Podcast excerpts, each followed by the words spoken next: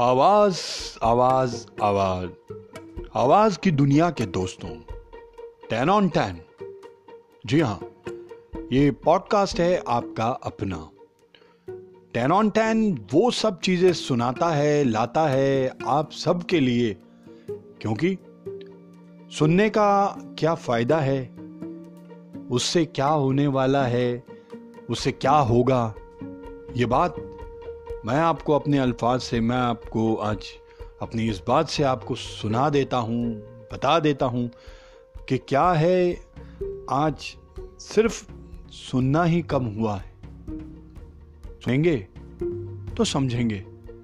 और किसी भी अच्छे इंसान की ज़िंदगी में अगर कुछ भी अच्छा अगर हुआ है तो उसने खूब अच्छे से चीज़ों को सुना है। जो सुनते हैं, वही अपनी एक अच्छी समझ बना पाते हैं। तो सुनो सुनाओ और अपनी लाइफ को मज़ेदार बनाओ। टेन ऑन टेन पॉडकास्ट में मैं नीरज। मेरी आवाज़ ही मेरी पहचान है। किस्से, नोकझोंक और कहानियों की इस सीरीज़ में, श्रृंखला में आज का एक इंटरेस्टिंग फिर से एक मज़ेदार किस्सा। जी हाँ वही जो आप सुन रहे हैं, उसी में आज एक और नया किस्सा। दो गधों का भार। है? फिर क्या है ये? अजी कहानी, किस्सा आज का, जो मुझे है आपको सुनाना। दो गधों का भार। तो चलिए, सुनते हैं और सबको सुनाते हैं। एक बार बादशाह अकबर अपने पुत्र सलीम और बीरबल के साथ नगर भ्रमण पे निकले। चलते चलते अकबर ने अपनी भारी अचकन अचकन यानी कि ओवरकोट जो बहुत हैवी होता है, उतार कर बीरबल को पकड़ा दिया। और थोड़ी देर बाद सलीम, चूँकि अकबर के सुपुत्र थे, बेटे थे, उन्होंने भी ऐसा ही किया।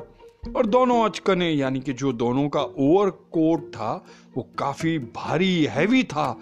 और उन्हें उठाकर चलने में बीरबल को काफ़ी दिक्कत, यानी कि असुविधा हो रही थी। और ये देखकर अचानक अकबर को परिहास सूझा, यानी कि मज़ाक सूझी, और उन्होंने मज़ाक ही मज़ाक में बीरबल से कहा, बीरबल, तुम्हारे ऊपर अब एक गधे का बहार हो गया है। तो बीरबल ने तुरंत अपनी हाजिर जवाबी रखते हुए कहा, हुजूर, एक नहीं मैं दो गधों का भार उठाकर चल रहा हूँ। बीरबल ने ऐसा उत्तर दिया कि उत्तर सुनकर बादशाह भी सिर्फ़ मुस्कुराकर रह गए। तो मुस्कुराइए और अपनी लाइफ को हसीन बनाइए, खुश रहिए और सुनते रहिए, सुनाते रहिए, फिर नए किस्से के साथ टेन ऑन टेन में। आपके साथ नीरज थैंक यू